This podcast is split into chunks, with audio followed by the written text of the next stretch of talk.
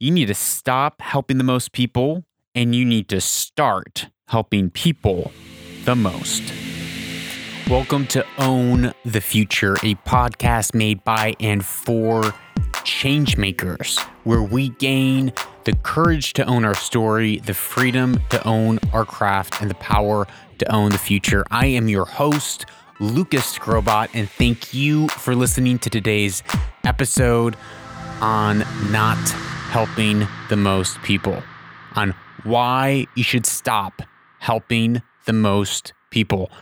I know it doesn't make sense, but trust me, it will. In 2015, the UN, bless their hearts, developed 17 global sustainability goals with 169 targets, 169 priorities. And they said, We are going to help the most people. It looks great. It sounds awesome.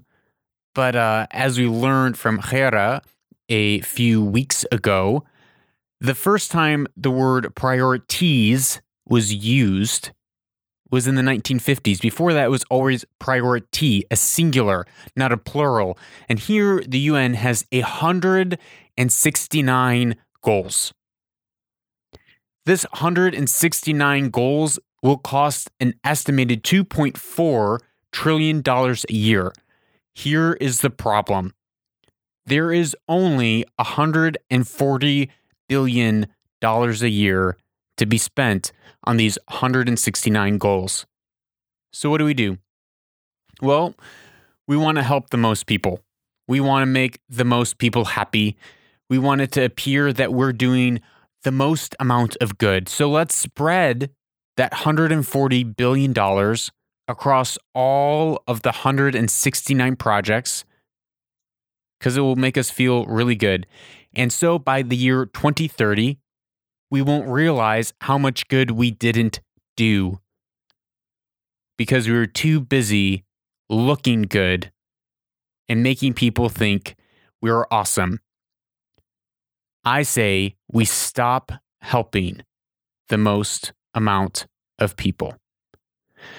And instead, we need to start helping people the most. You say, Well, Lucas, uh, I don't really understand. What are you suggesting?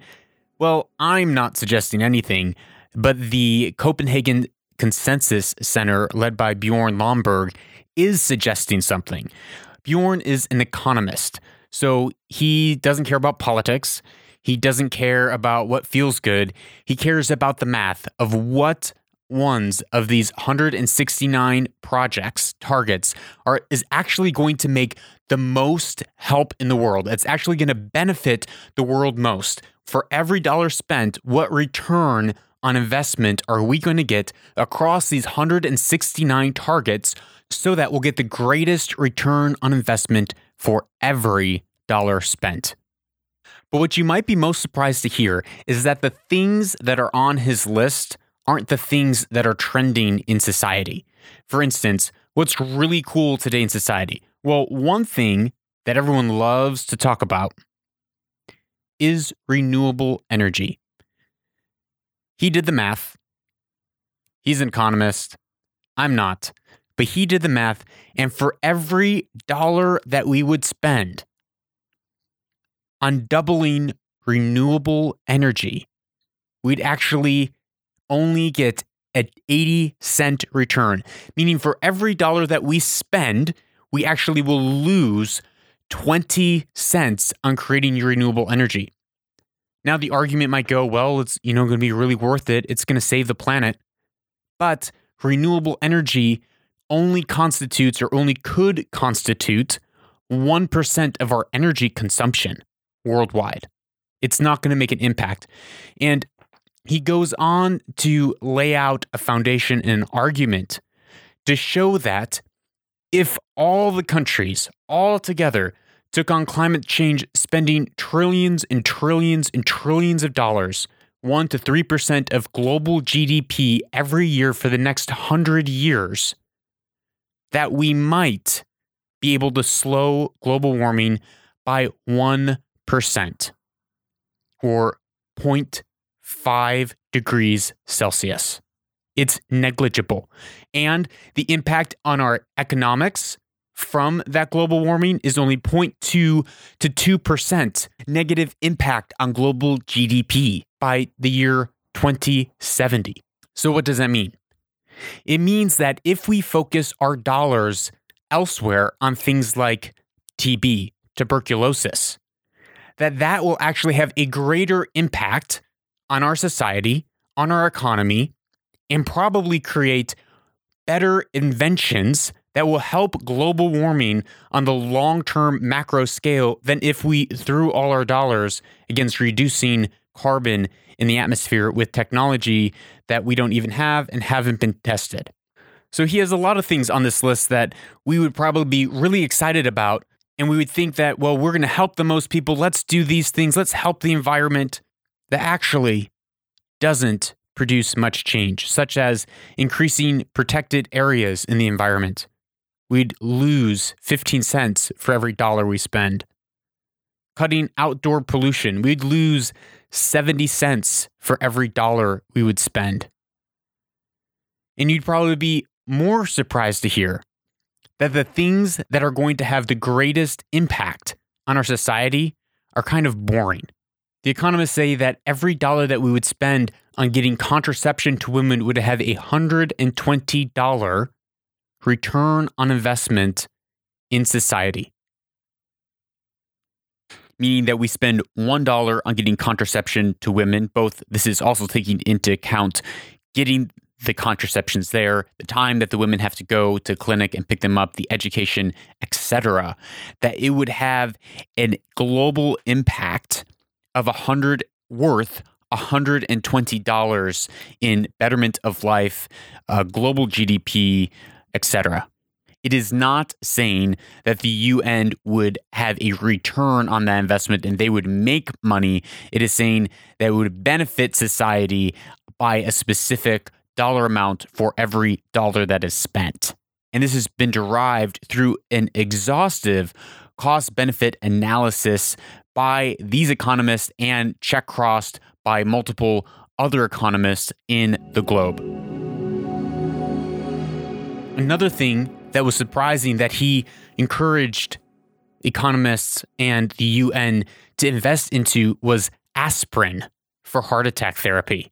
And that for every dollar we spent on aspirin, we would get a $60 return on investment. He argues that the things that we should be investing in is tuberculosis, the world's largest killer still today, even though we have medicine to be able to stop it and solve it. But we're only using it in the Western world and we're not using it in undeveloped nations. Tuberculosis causes families to lose incomes, children to lose parents, and for every dollar spent on eliminating tuberculosis, which we could do in a matter of years, it would give us a $43 return on investment. But the biggest winner across all the 169 categories was free trade. That's right, free trade. For every dollar we would spend on creating free trade economies across international borders, we would get a $2,000 return on investment. That means for every dollar we spend, the globe would get $2,000 return investment, lifting 140 million people out of poverty, which would have enormous impact on our globe. So, what am I suggesting? I'm suggesting that we stop helping the most people and we start helping people the most. And oftentimes, helping people the most looks like doing things that aren't flashy, looks like doing things that won't get us a lot of likes on Instagram or Facebook, that won't get us a lot of oohs and ahs from the people around us.